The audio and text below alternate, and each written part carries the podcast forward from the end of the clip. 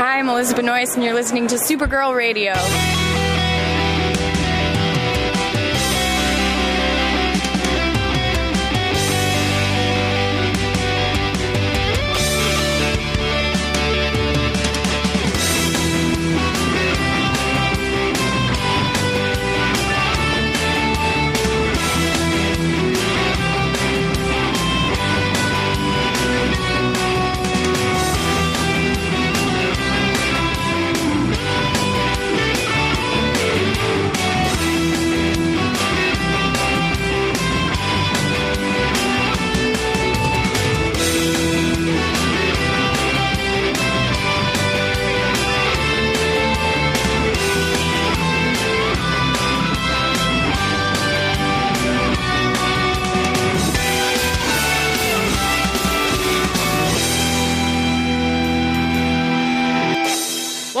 Supergirl Radio, your source for all things related to the CW Supergirl TV series and the character of Kara Zor-El.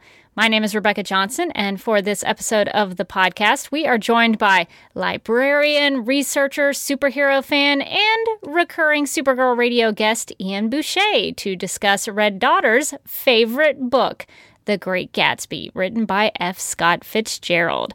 Welcome back to Supergirl Radio, Ian. We've had you on a couple of times, uh, but now this is the, the first time we're going to get to really talk about season four stuff, so I'm glad to have you back. It's great to be back. Well, this is the perfect time for you to come and talk about Supergirl because we are going to talk about books and uh, stories in those books. So I'm glad to have a, a librarian come on to uh, discuss it with me. And I know you love stories and you love um, some some classics in in the book world. So I'm I'm glad to have you on and uh, looking forward to talking to you about the Great Gatsby. But before we get to Gatsby, we need to get to The news.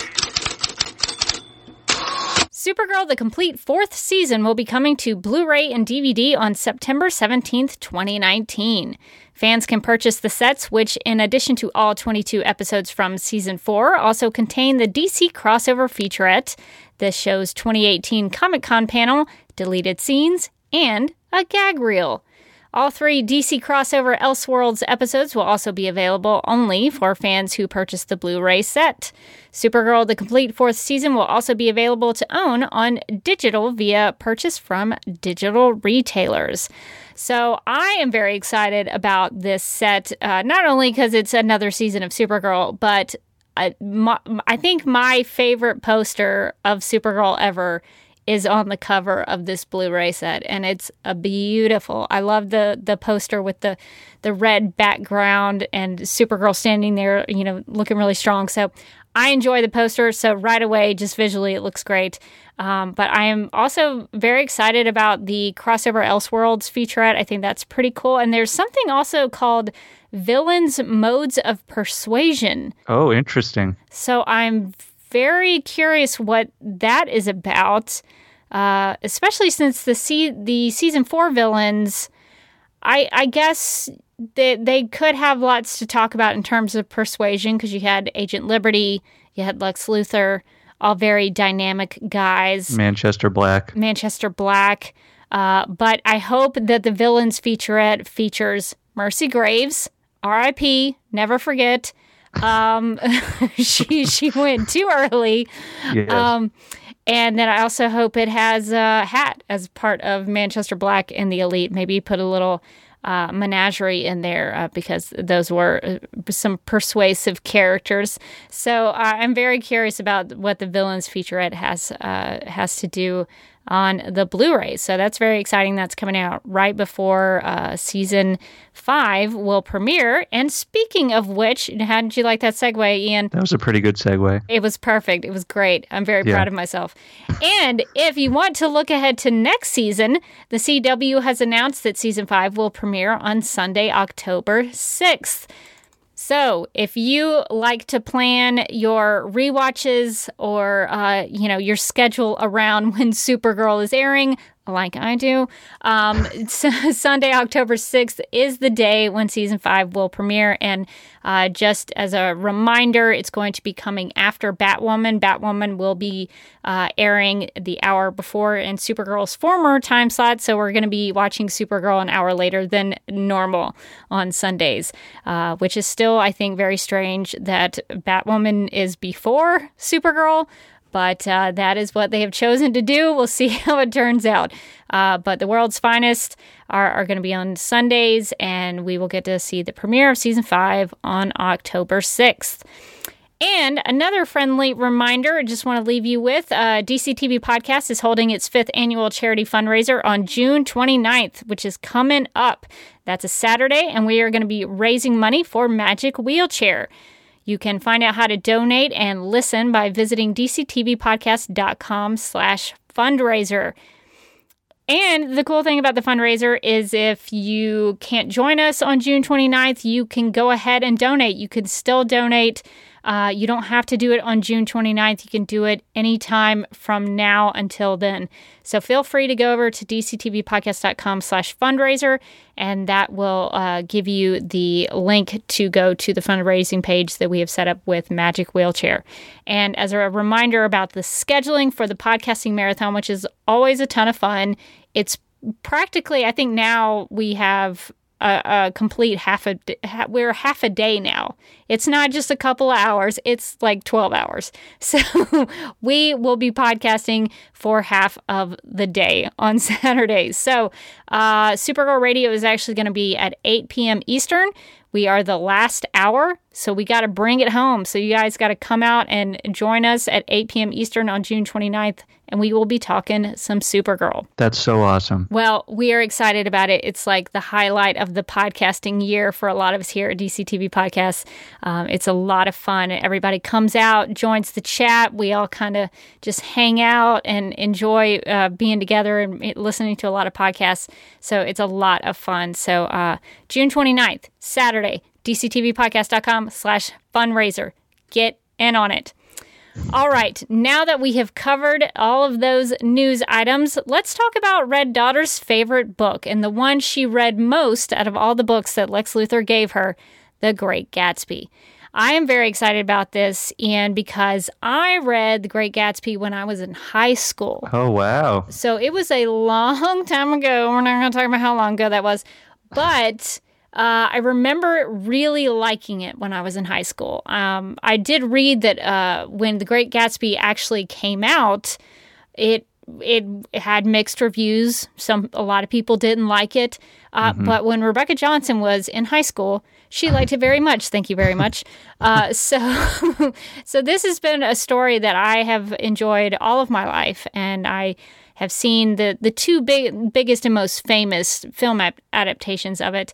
Uh, so I'm a big fan of The Great Gatsby, and uh, I was curious, what is your background with The Great Gatsby? It's a very interesting background, as a matter of fact. I am probably one of the few Americans who somehow didn't have to read it in high school. uh, so, my first experience with the book, not counting the posters of the billboard that my other classmates drew, uh, was for Supergirl Radio. Nice. Yeah. Um, this was the first time I read the book. I had seen the Baz Luhrmann movie in the theater when it came out, um, but I had not read the book. Well, you're welcome. Uh, I'm glad you had the experience of diving into this book uh, because of the podcast. And I thank you for taking the time to actually read it and do your research and your preparation uh, for this discussion that we are going to have. Hey, just give me an excuse to talk about books and I'm there. Well, uh, I will make a note of that for the future. Um, Good. So uh, be careful what you wish for uh, when you go when you go on Supergirl Radio. um, so let's let's talk about kind of the the, the basic s- premise and story of the Great Gatsby, just in case some of the listeners have not read it uh, and they have not had that experience uh, in high school like I did, like you did not. Uh, maybe uh, well, let's just run down quickly kind of what the story is about, and if you want to talk about some of the the bigger, broader themes that you got out of it, um, but. Uh, give it give us a rundown of kind of what the story is. My rundown of The Great Gatsby is about a, a young guy named Nick who's living in 1920s New York, and he moves to Long Island from the Midwest where he has this very larger than life neighbor named Gatsby, who throws these very extravagant parties. Everybody from all over town comes to be a part of these, and he eventually becomes intertwined with Gatsby's life and his attempts to win back a woman who he had fallen in love with many years before. And we should probably mention that that woman Daisy was is married at the time yes. uh, that all of this is happening in the book. She's married to a man named Tom. So there's a little bit of a a will they won't they and a, a love triangle, which we here at Supergirl Radio detest uh, enormously. But um, but actually, within the context of this story, I'm okay with it a little bit, just because there is some there are consequences to that relationship drama. So while I normally don't like it, I think the Great the Great Gatsby does a good job of it. Yeah, and the larger themes of the book that are told through these characters are kind of about nostalgia and the American dream and always striving for something. But in the words of LeVar Burton, you don't have to take our word for it. Actually, yeah, that is the plot, but you can still read it. well, and so the, I guess, spoiler alert, um, some things happen. Um, uh, Gatsby and Daisy, they get in a car one night. So, so I guess we should back up. Uh, Daisy's husband, Tom, is also having a little bit of a love affair with another character named Myrtle. So uh, Daisy and Tom don't really uh, they they don't seem to love each other very much, and they're sort of going out uh, on their own to uh, spend their time with someone else. And there is a very famous car crash that happens mm-hmm. uh, in the story where uh, Daisy is actually driving the car that accidentally hits and kills Myrtle, but Gatsby is blamed for it. And uh, Myrtle's husband, who is another part of this, I don't know what it's becoming now. It was a love triangle, but now then it was a quadrangle. A and, pentagon. Uh, yes, I guess a, I guess it's a love pentagon now at this point. Now that uh, Myrtle's husband is involved, and so he comes to Gatsby's house at the very end of the story, and he shoots and kills Gatsby and uh, so that's kind of how the the relationship drama ends up and it's a very tragic ending um, but I think the way it's handled in both the book and the movies, and we'll talk about a little bit of the movie adaptations because I think those are worth exploring a little bit. Uh, because oh man, Baz Luhrmann, love him. I don't know why I never put him on like my you know, top five film directors list. Like, I think he would be on there, but that's a whole other thing. We'll talk about that later. Um, so that's kind of the gist of The Great Gatsby. It is about this man named Jay Gatsby who is uh, very wealthy and he does have uh, a longing for this this woman named Daisy and tries to rekindle that relationship and it it kind of you know goes it goes in a way that he was not hoping it would go so uh, yes. it's a very tragic story and it's based uh, largely around the relationships but it's told through the eyes of Nick um, the the narrator who guides us through it um, and so why do you think? So this comes up. The whole reason that we're talking about it on Supergirl Radio is because it, it gets mentioned in season four of Supergirl. Uh, Lex Luthor is trying to indoctrinate.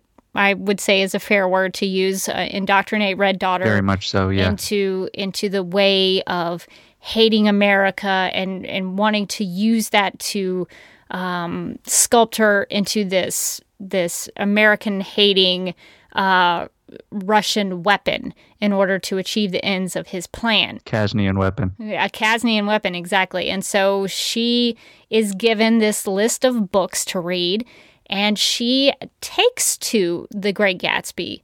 Uh, Lex notices that it's the book that she has read over and over again, and it's her favorite book out of all the books on the list. She really takes to The Great Gatsby. So I was wondering, Ian, why do you think that is? Why would Red Daughter read this and want to keep reading it? Well, Red Daughter is a clone of Kara without her memories. And Kara, I consider her to be an idealist, a romantic, and an optimist. So Red Daughter saw the nuance in the book that Kara probably would. Not just the drama of the plot, but the way that the writing brings out the humanity and the gray and the bittersweet areas and uh, the complex world.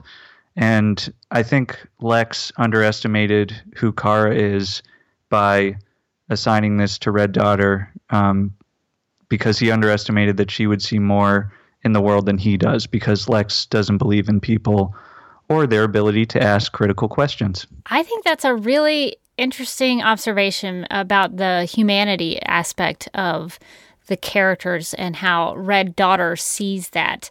Uh, that that's a that's a really cool idea because in the book Nick is the character who guides us through getting to know Gatsby and observing all of his, uh, you know, parties that are so over the top. And the, the parties are a way to try to get Daisy to come and you know, all of the things that are going on with the different dynamics and the relationships. Nick is the one telling us what is going on the whole time.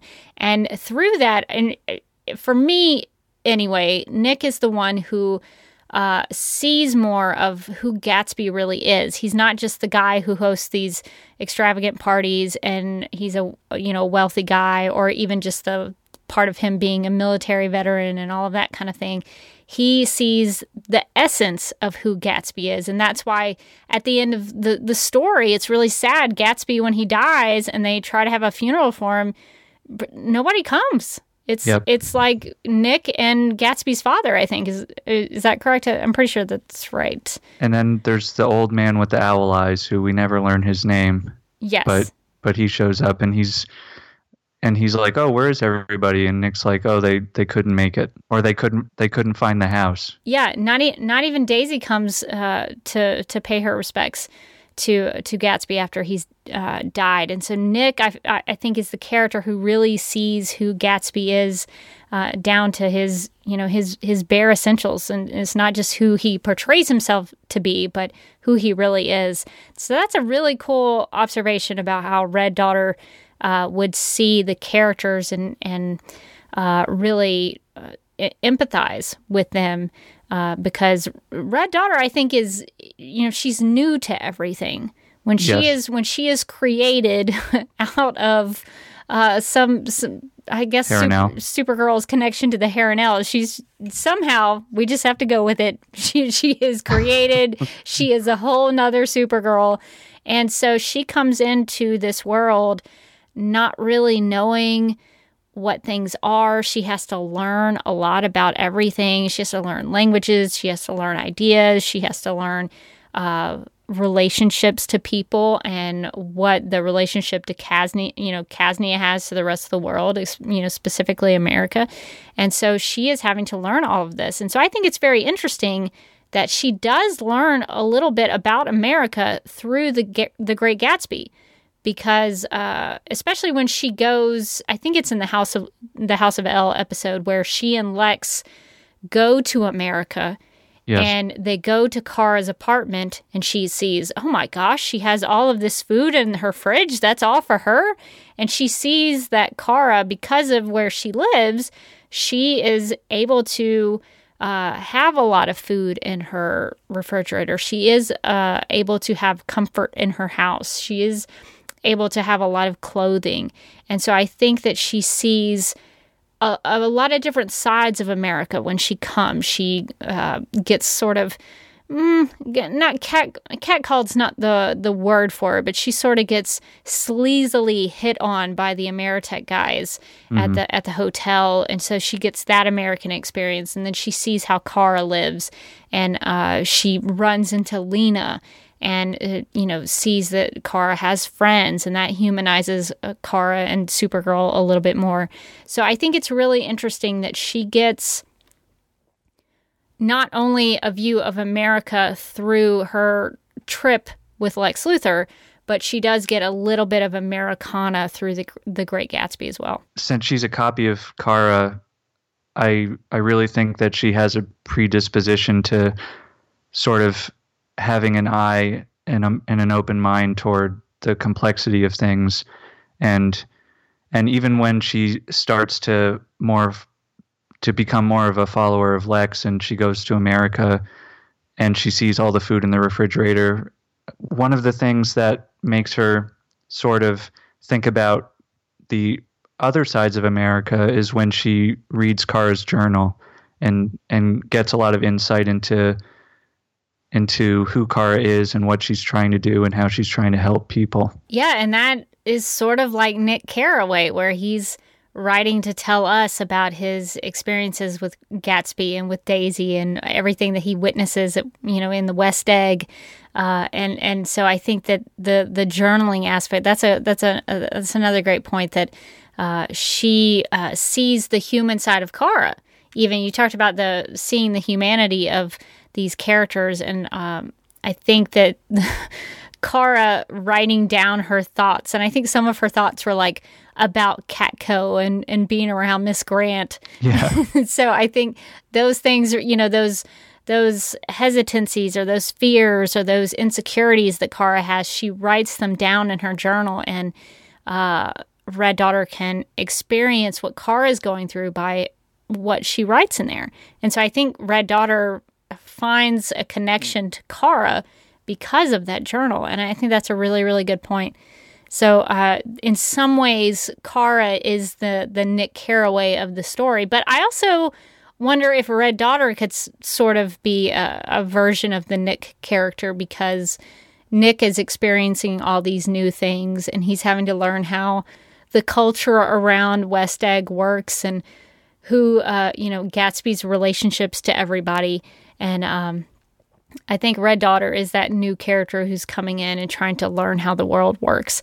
So I, I don't think we can do a direct uh, correlation between them, but I think that the the journaling aspect and the the the new character who's coming in to try to ex- experience something, I, I think is the the Nick Carraway character is I think found in the season four story a little bit. And like Nick, Red Daughter judges others, but she also has empathy and and she understands and sees the good and the bad in the people around her. Oh yeah, that is definitely part of Nick's character because he's he uh he's part of, well I guess he's not part of, but he is there when some of these relationship uh drama situations are happening where people are partially having affairs with other people and he's having to figure out how does he fit into this and what does he do? Does he walk away and leave these people alone? Does he say something?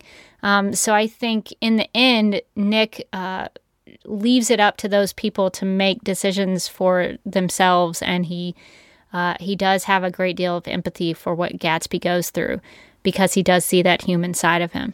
And he acknowledges the flaws in himself too. Yeah, I think that's something that's very vulnerable about the character of Nick in The Great Gatsby is that we get all of his feelings. We get all of what he sees, we get what he is not only thinking about other people but what he's thinking about in terms of you know coming from within what he's thinking about himself what he's thinking about when he sees other people so I, I think that's a, a really uh, uh, another great point because I think with especially with the Kara's journal, she she does write a little bit about other people, but I think she you know really focuses in on how she's experiencing the world.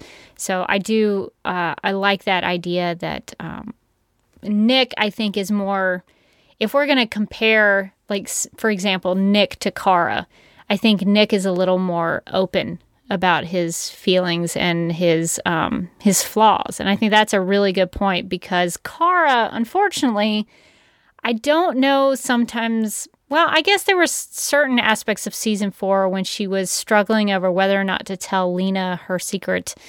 Uh, I I don't know if that could be considered a flaw, but sometimes I don't know. I I struggle with the show because they they make Kara out to be the greatest reporter in the world, even though she kind of doesn't go to her job very much and you know.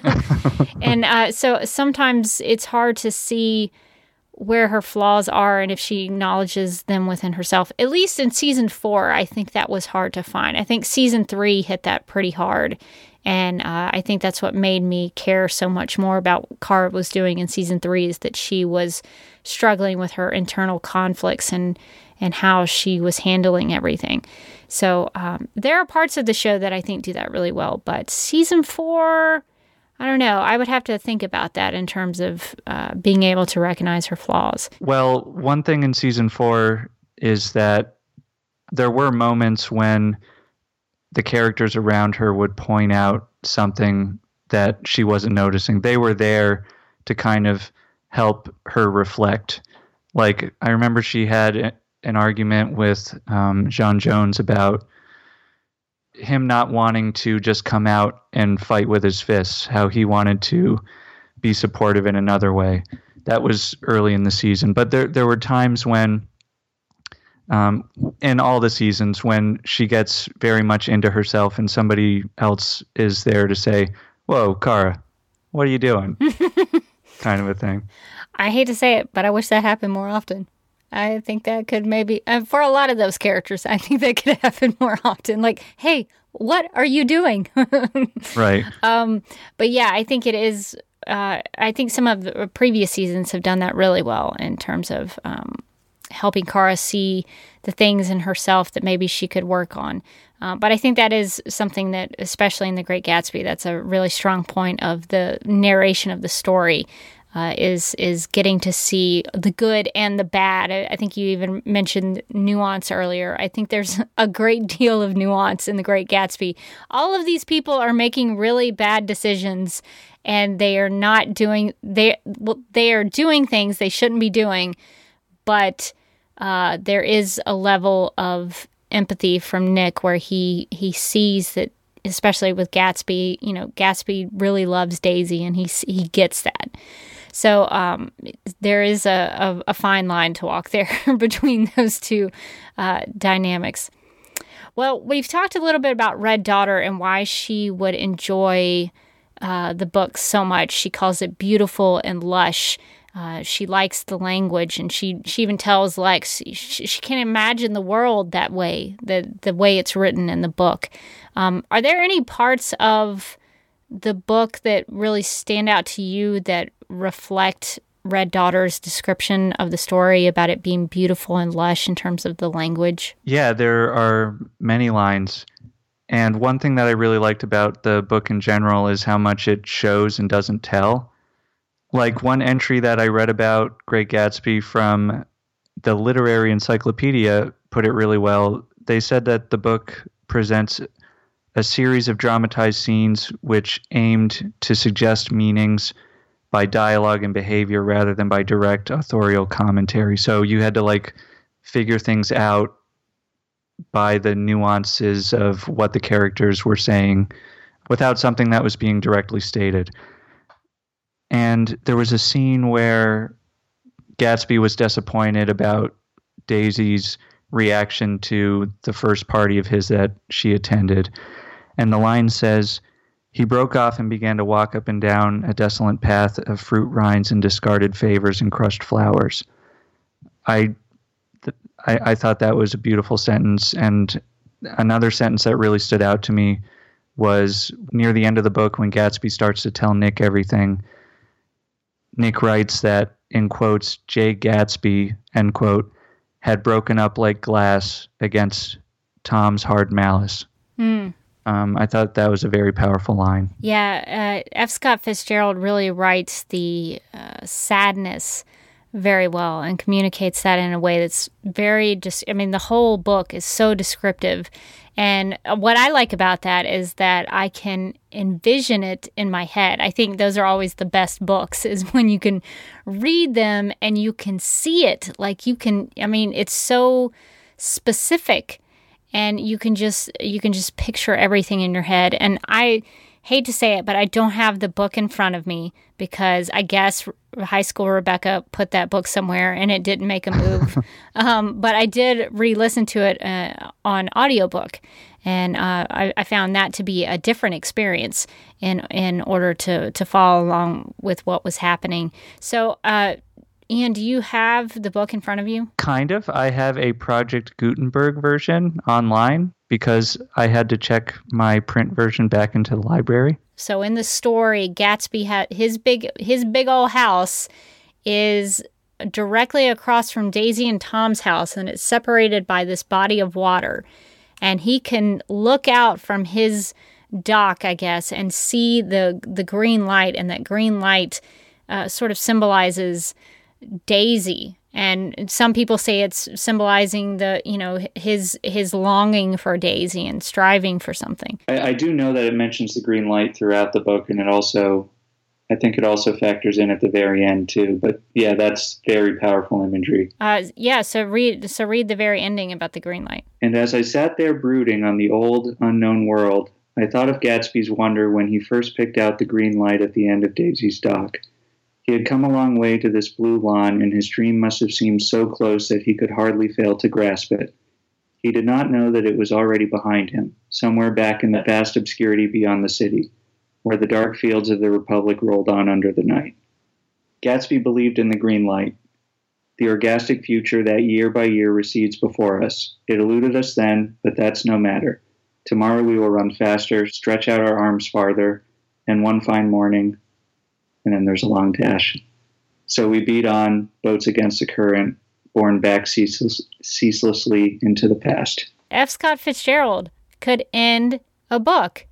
See, I think that's really important because it's almost like watching a, a great film. If you have a last shot that is just so well executed and you leave the theater and all you're thinking about is that last shot, that's how you end a movie.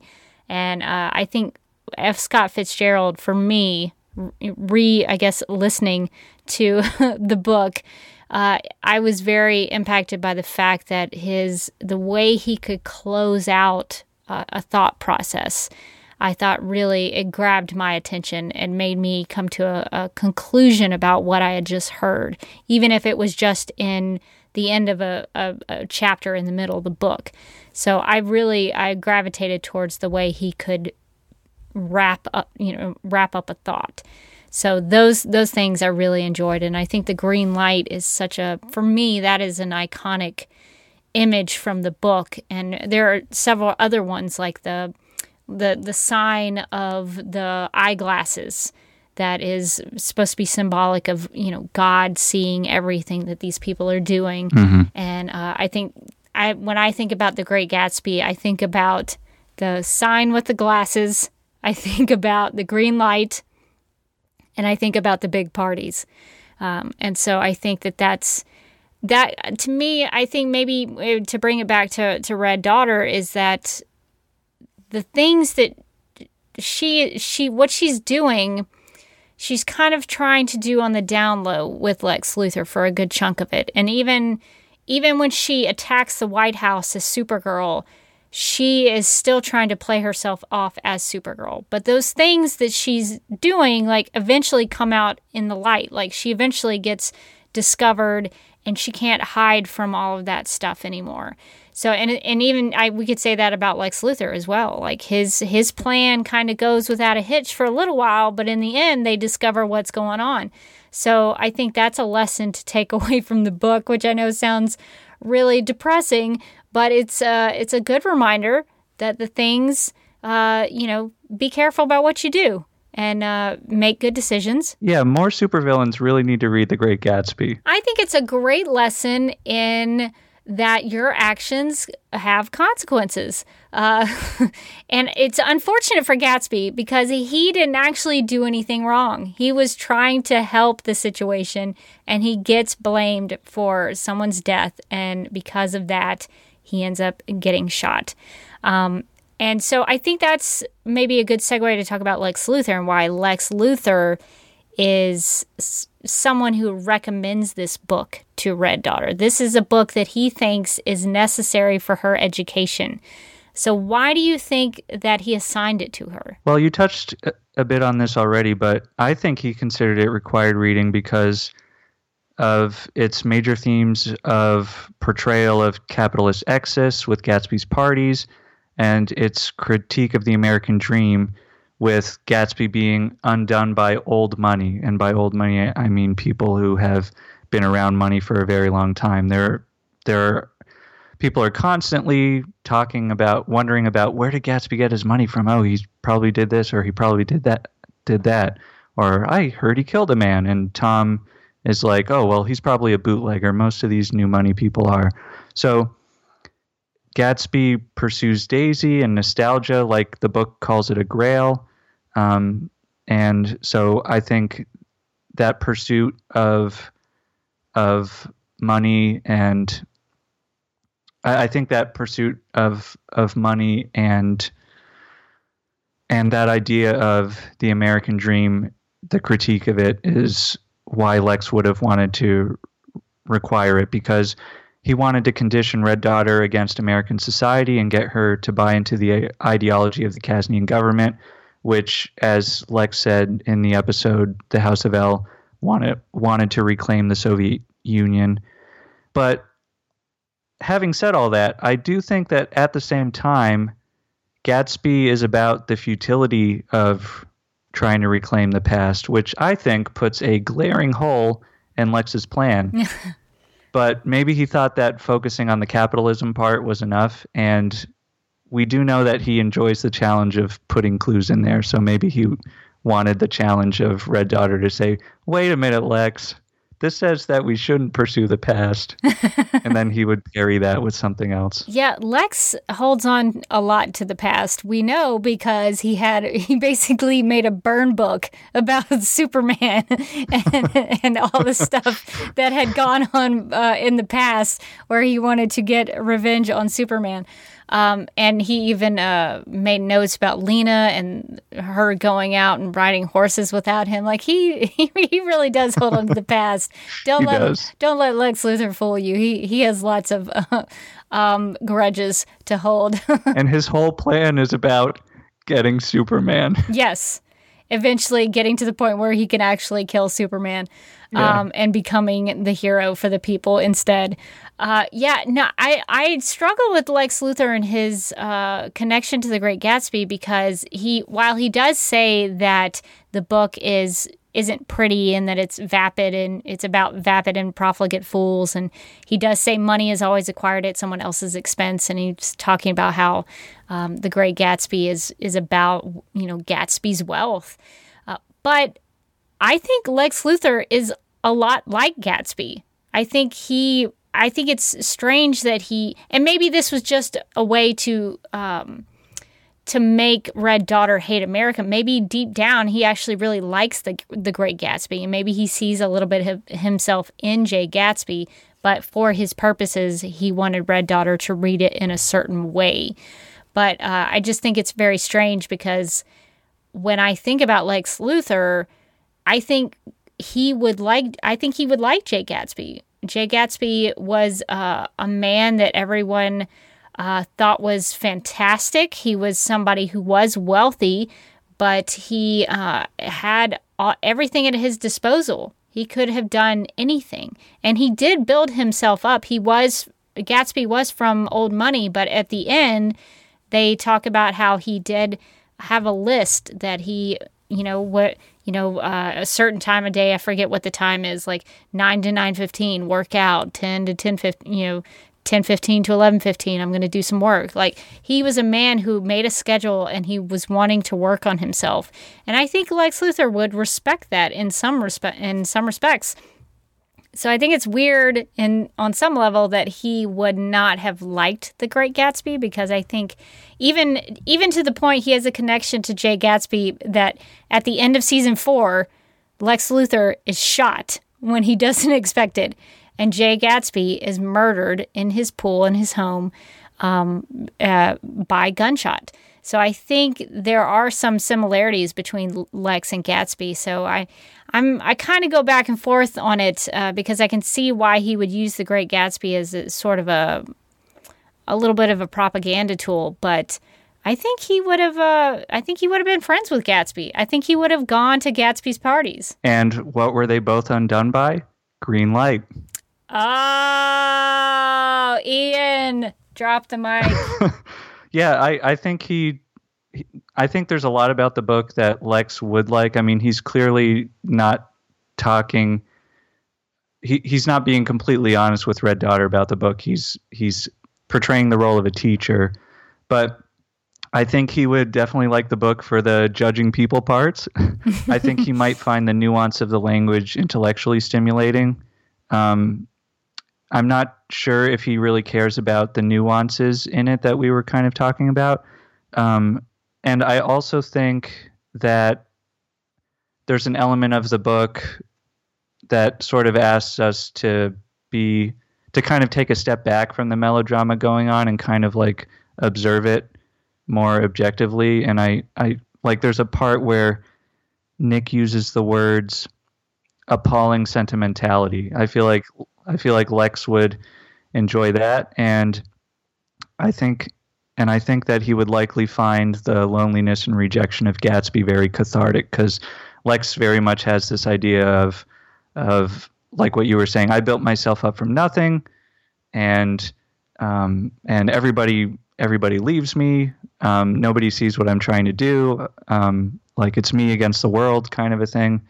Um, i don't think gatsby would see it that way but i think that i think that lex would find the book cathartic in that regard That I agree with. And I think for Lex, I don't think he would have, and I think you mentioned this the, the melodrama, the relationship, the romance of it.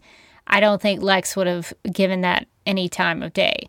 But Red Daughter might have picked up on that. When she's talking about the beautiful and lush language, she might also be referring to the relationships and the uh, the love story that is in there, the tragic love story that's in there.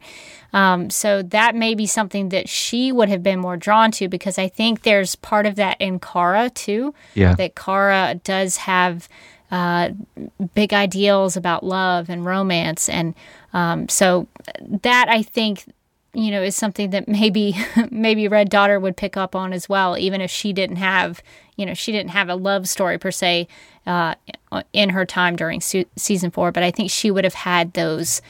Uh, she would have been connected to that a little bit. So I think there are things in the book that Lex would not have been drawn to, but maybe Red Daughter would have. yeah definitely Well, um, so we've talked about the book, and I am curious uh, if you've seen any of the film adaptations of The Great Gatsby, and if you have, do you have one that you think is uh, one you would recommend? Well, uh, the only film adaptation I've seen was also my actual first experience with the story, which was the Baz Luhrmann movie.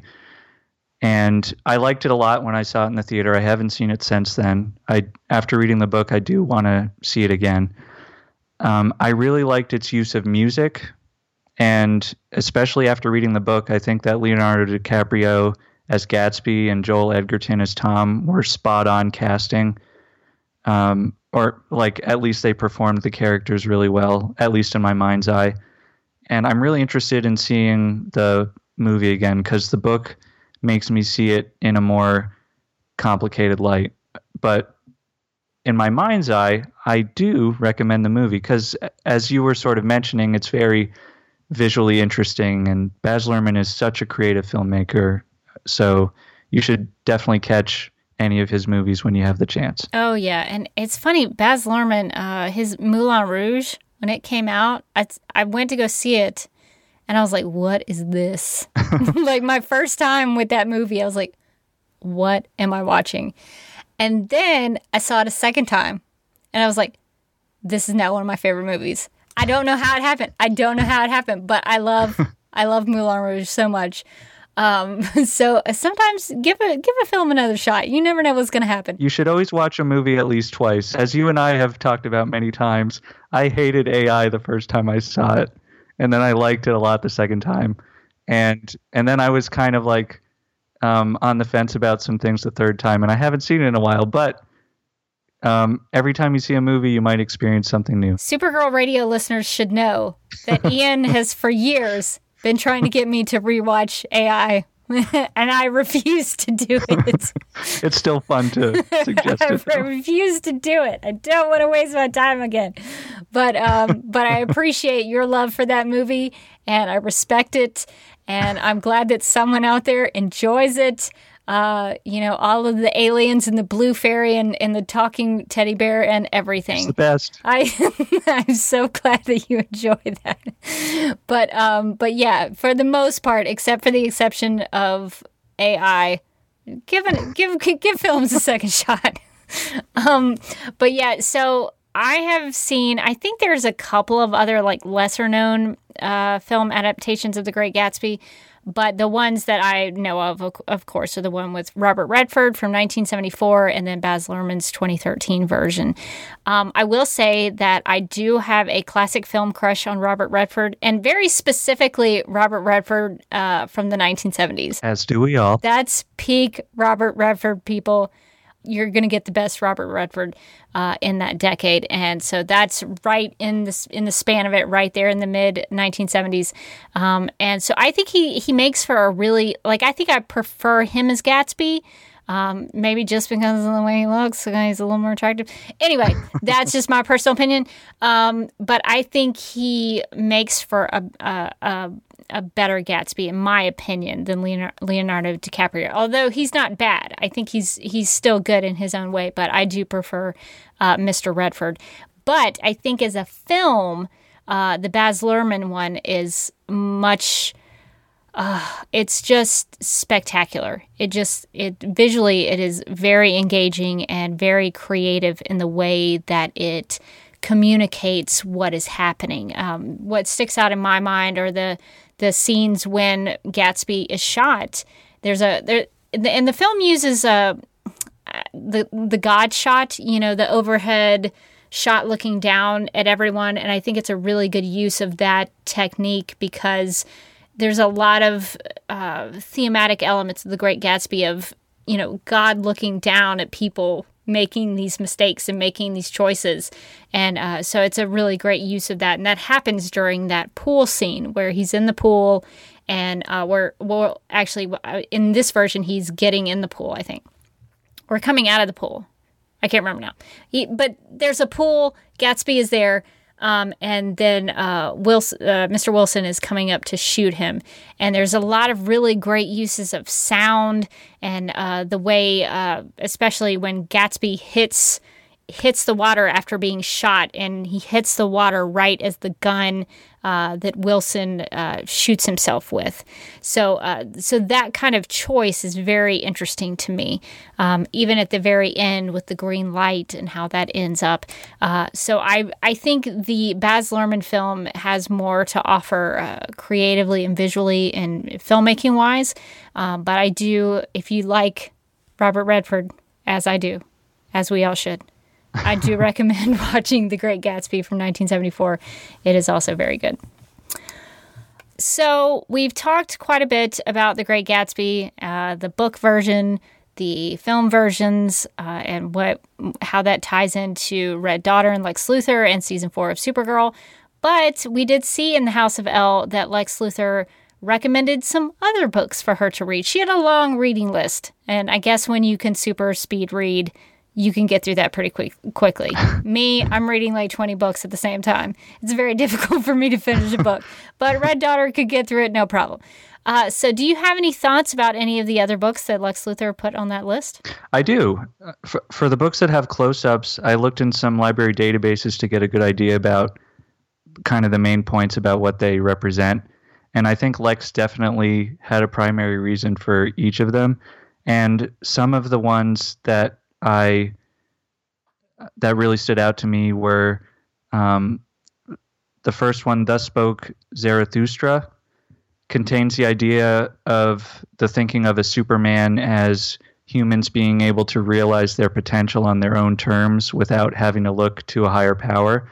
So, without me personally knowing too much about Nietzsche, my guess would be that Luthor would want to use this book to facilitate transforming Red Daughter's idea of Superman from a superheroic Kryptonian back into its quote unquote original meaning meaning of a self-made, unsuppressed human achievement. The Ubermensch. Yes. Uh, yeah, I I like that idea that um, he would uh, try to distill her down into that and uh, kind of get her away from the, I guess, the more uh, sugar-coated version of Supergirl where she is hope, help, and compassion, compassion for all, and she's the she's the good, and she's she's the one out there doing the good things. And I think Lex did kind of want her to to be a different kind of Supergirl in some respects. Yeah, he wants her to more support humanity in in in a way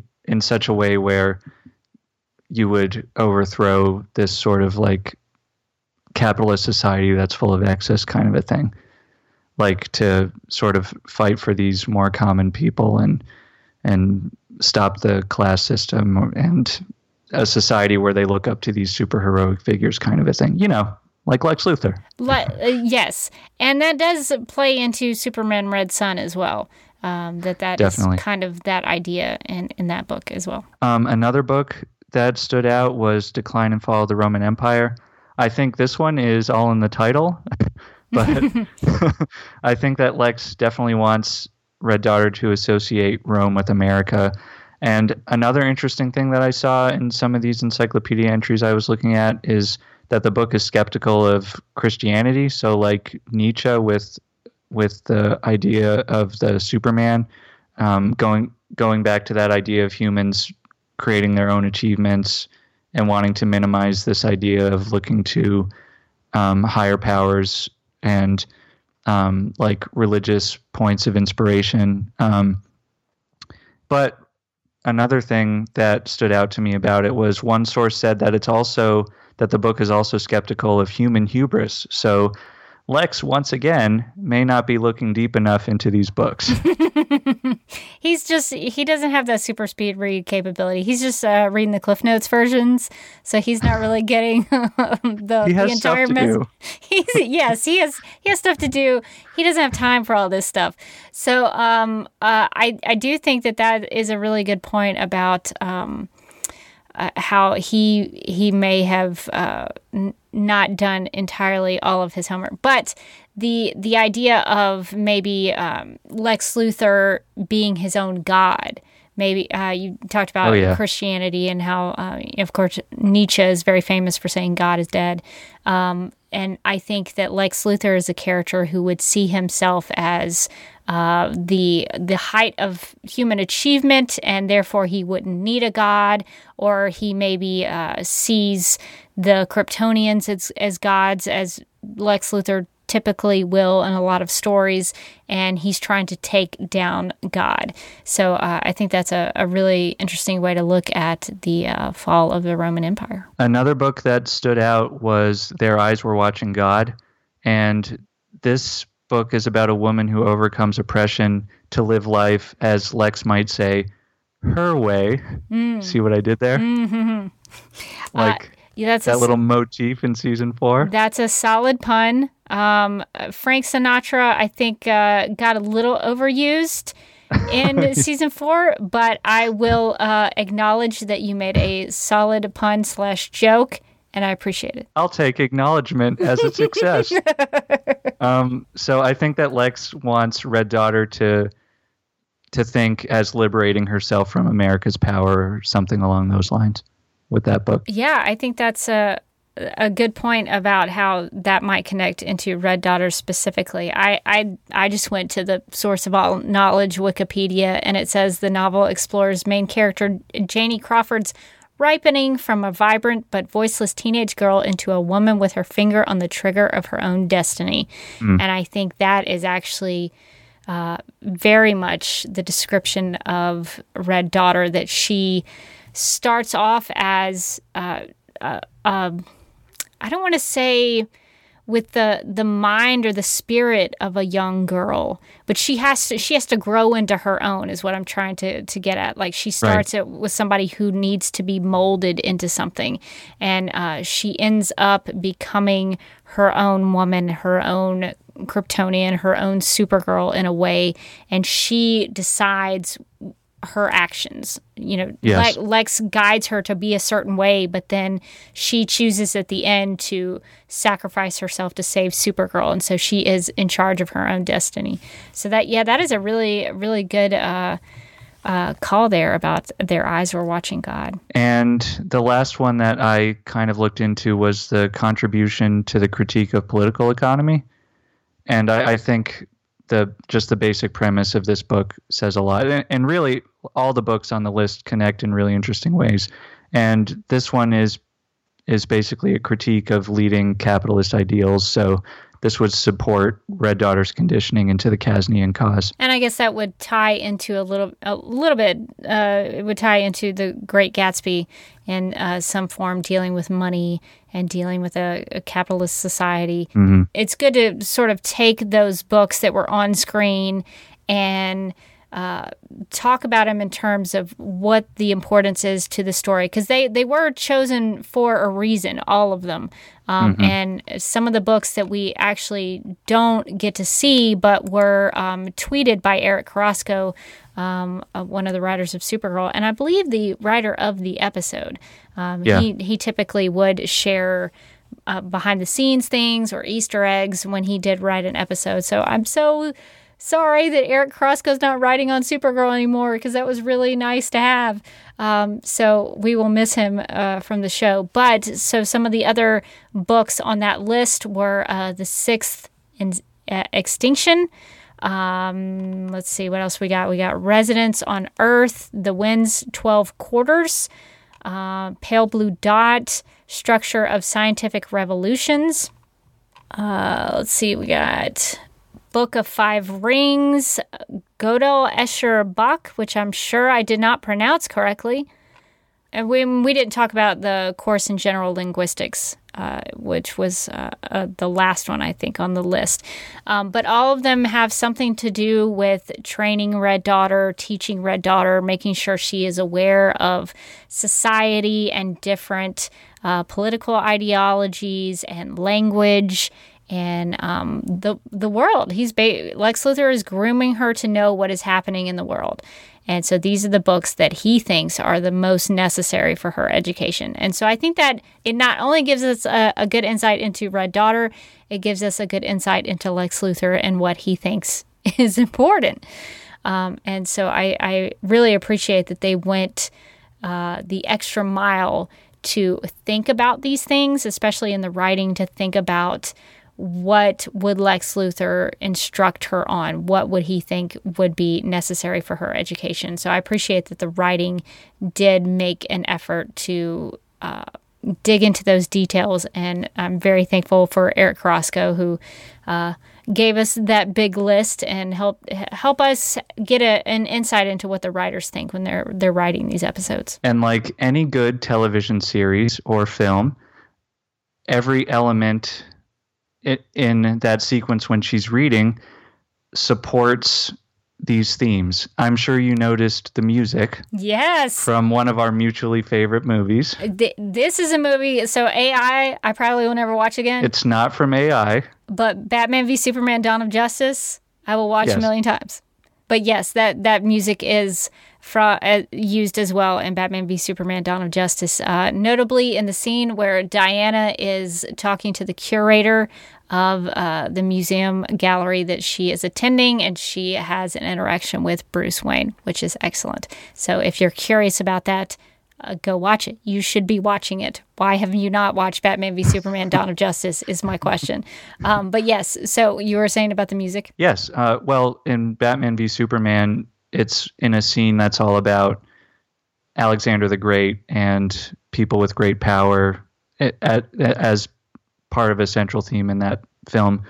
But in this sequence in Supergirl, the use of that song not only does it sort of evoke DC imagery for um, for hardcore DC fans out there, but it's I also looked up the composer just to see if there was any other significance to it and I'm sorry if I'm mispronouncing it, but um, I believe it's Dmitry Shostakovich.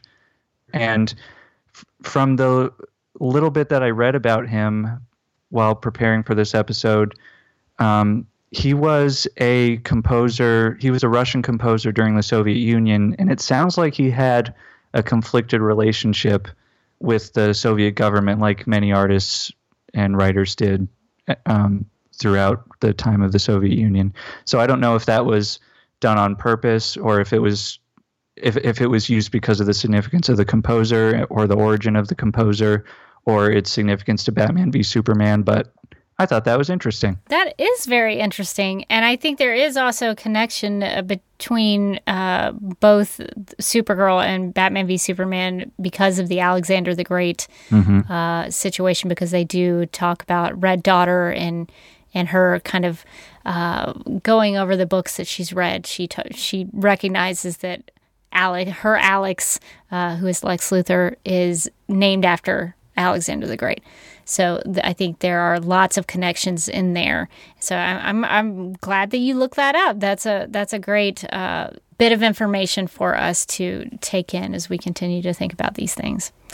Well, is there anything else that you uh, want to leave us with uh, in your uh, first visitation of The Great Gatsby and, and this story and how it connects to Supergirl? Do you have any uh, closing thoughts for us? Well, I liked the dynamic a lot. Like, it was definitely different going back to watch it a second time once you know Lex's plan and how it plays out. Because when I first saw it, even though I knew that Lex most certainly had something despicable going on, it seemed like maybe he could actually start caring about Red Daughter, which also speaks to the power of his manipulation over me, the viewer, because all the pieces were right there in front of me. Chess pieces. Chess pieces, even, yes.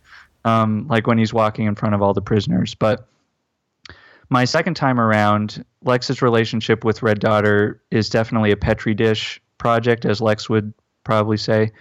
But it was, I, I just found this dynamic to be so interesting to watch in terms of both of their experiences during the process. How Lex is trying to outmaneuver Red Daughter and really Kara's values and brings it from this idea of friendship because she thinks he, he's her friend at first to dependence. Mm. And and part of that dependence is with information. So if we're thinking about the books that he is giving her to read, um, I found it very interesting how he controls information and conditioning Red Daughter to think a certain way about the world rather than educating her to think critically about what's in the world.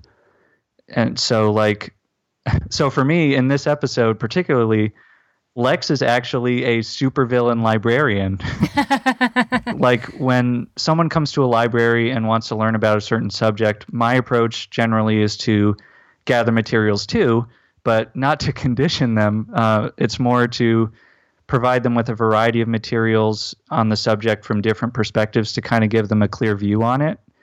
And another side of it would be helping the person coming into the library to learn to analyze things like sources, purposes, authors. What Lex was doing is gathering materials to make Red Daughter think a certain way and ultimately, although Red Daughter inherently sees that the U.S. has gray areas and wants to learn the truth, since she needs Lex to put things into context for her and can't analyze the information herself, I think she's less able to overcome Lex's manipulation. I, I just found the whole episode fascinating. Yeah, and that's really unfortunate and sad when you think about it in those terms because when they start talking about the Great Gatsby and and Lex is like, no, you can't think that way about it. It's not supposed yes. to be pretty. And she's like, she's over here like, but I liked it. I liked the way the language is written. I like the way the story, you know, the the story is beautiful and the the language is so lush and and she is at that point thinking critically in terms of her opinion and her read of the book.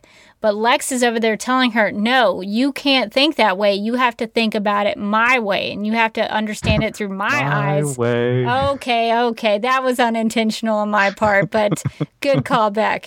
Um, so.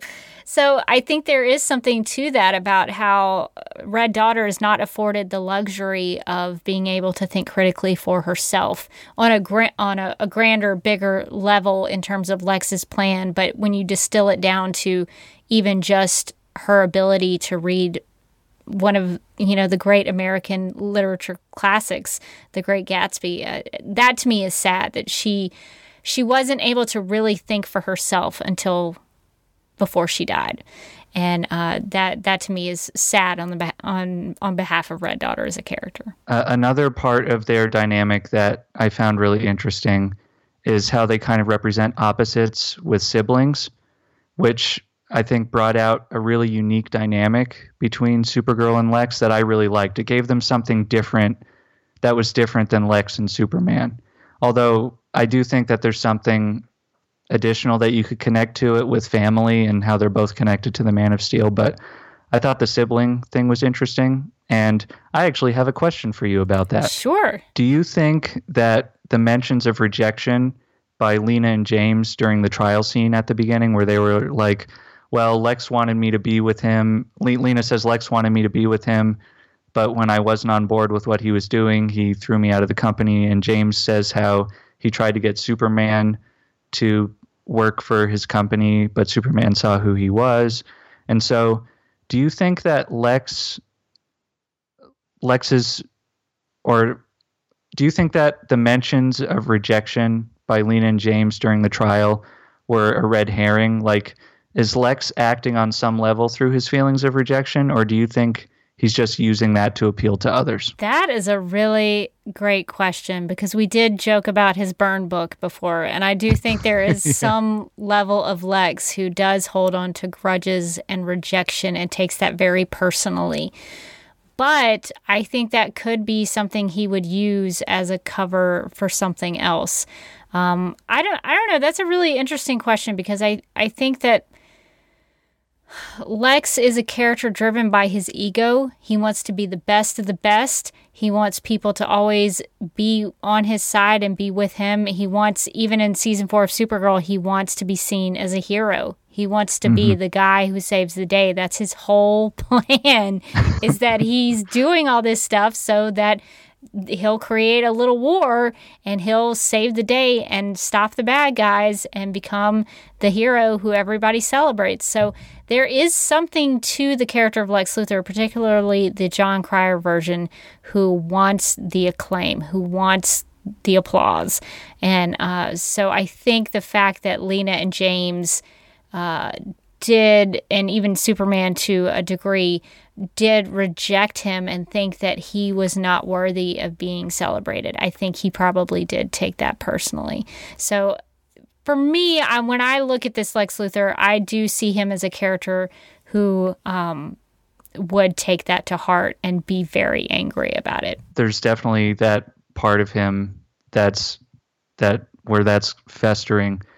It it's it's just so hard to pin Lex Luthor down because you don't know if if he's like when he's talking about Lena with Red Daughter is does she actually remind him does Red Daughter actually remind him of Lena or is he just saying that to to get her to um, feel endearment toward him? That's tough because I can see how you would read it that way because everything he does is a way, especially with Red Daughter, is a way to get her attached to him. Yes. Uh, so I I can see it both ways, and and that's that's a that's an interesting way to look at that because. Um, she seems to understand the dynamic between Lex and Lena, and I think she is always looking for Alex. Like even her first thing that she says is Alex, and so her her need for an Alex in her life is what he fulfills for her. And he he doesn't yeah. I don't think he initially intended for that to be the case, but he capitalized on it because he knew he could play that up. And so he used it to his advantage. So uh, I think there is, on some level, uh, a manipulation going on there just to get her emotionally connected to him. Lex Luthor. Uh. He is diabolical. Yes. But that's what makes him a great villain. Um, so I, I, uh, I thank him very much for giving us this opportunity to talk about The Great Gatsby. Uh, even if he did not like the book or the story, um, I think we both enjoyed it, and uh, Red Daughter for sure enjoyed it. She wore that book out. She read it so much. Um, so uh, thank you, Ian, for coming on Supergirl Radio again. Uh, I, have enjoyed every time you've come on the show and shared your thoughts about uh, comics and the, the, the, series itself.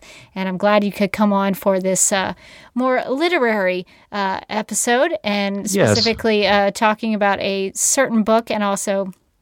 Uh, just a kind of a summation of some other books that were featured on the series. Um, so, Ian, is there anything that you're working on that you want to share with our listeners? Uh, where where can they find some of your work, or anything that you're uh, currently uh, researching? Well, my research focus is on superhero justice, kind of comparing the stories we tell each other with what we do in the real world. And um, if if you're interested in reading more about these kinds of things, I wrote a scholarly article for the journal Mise en Scène called "Applying Suspense to Archetypal Superheroes." Hitchcockian ambiguity in Batman v Superman: Dawn of Justice, which is so, excellent. Yeah, thank you very much. Um, so that's for free online. You could read that one, and I also wrote one for um, Popular Culture Review about the 1970s Wonder Woman show, and her and Wonder Woman's philosophy of justice. So that's also available for free online. So if you'd be interested in reading either of those, they are there. Ian does some really great work. I know because I worked with him on a book called Humans and Paragons, which is a collection yes. of essays about superhero justice. So you can check that out. That's also available on Amazon if you would like uh, to check that out. I do have a chapter in the book if you are interested in it. It's all very good. Uh, so don't get it just for my chapter, get it for everyone else who contributed because uh, all of the essays are fantastic. Um, so uh, thank you, Ian, not only for coming on Supergirl Radio, but for writing about how Batman v Superman uh, connects to Alfred Hitchcock films. Uh, that makes me extremely happy because I'm a fan of both of those things. Anytime. But uh, so if you want to contact Supergirl Radio, you can post a comment on our website at supergirlradio.com. You can email us at supergirlradio at gmail.com. If you'd like to leave us a voicemail, you can call us at 678 718 7252. You can share your Gatsby thoughts with us if you'd like, uh, but make sure to do it uh, before Tuesdays at 6.30 p.m. Eastern. You can also like us on Facebook and follow us on Twitter and Instagram, all at Supergirl Radio. You can listen to us on Google Play and iHeartRadio and Spotify, where we also have a Spotify playlist that includes music featured and inspired by the show. Uh, we're also on uh, Radio Public and Podchaser. We are listed on DC's fan page, which you can find at dccomics.com slash dc-fans. We're available on Apple Podcasts and Stitcher Radio, so if you have some time, we encourage you to give us a rating and write a, view, a review over there. Uh, and you can find all the links to all the things. All the things are on the the page at supergirlradio.com. On the right side of the page, you can find all of the links that I just mentioned because uh, I know it's a lot of information. So just go to supergirlradio.com and look on the right side of the page. You can find all the links there. And now we throw it over to Macho Man for the DC TV plugs. Ooh, yeah, this is the Macho Man Randy Savage, and I'm here to tell you that Supergirl Radio Radio is a part of the DC TV Podcast Network. So if you like other shows on their network, like Arrow, The Flash, Legends of Tomorrow, iZombie, Black Lightning, Krypton, Batwoman, Titans, Doom Patrol, Swamp Thing, Stargirl, and don't forget the classic DC TV shows. You can subscribe to all this on DC TV Podcasts on Apple Podcasts and follow at DC TV Podcasts on Twitter and like DC TV Podcasts on Facebook. Oh, yeah. Dig it. Well, you can find me on Twitter for the time being at, at Derby Kid and Instagram at The Derby Kid. I have a few pictures from Superman Celebration that I shared on my personal Instagram that I did not put on Supergirl Radio's Instagram. So if you are interested in that, you can check it out there. I also voice a character named Leanne on a sketch comedy podcast called The Fakest.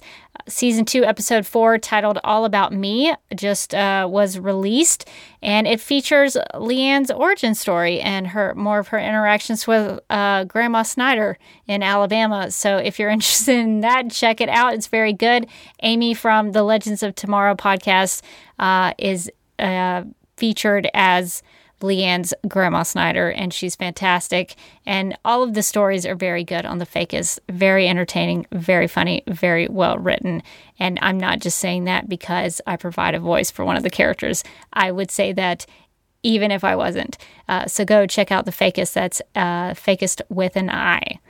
Well, that is going to do it for Red Daughter's book report. But until next time, I'm still Rebecca Johnson, and we'll leave you with this Gatsby quote. Let us learn to show our friendship for a man when he is alive and not after he is dead.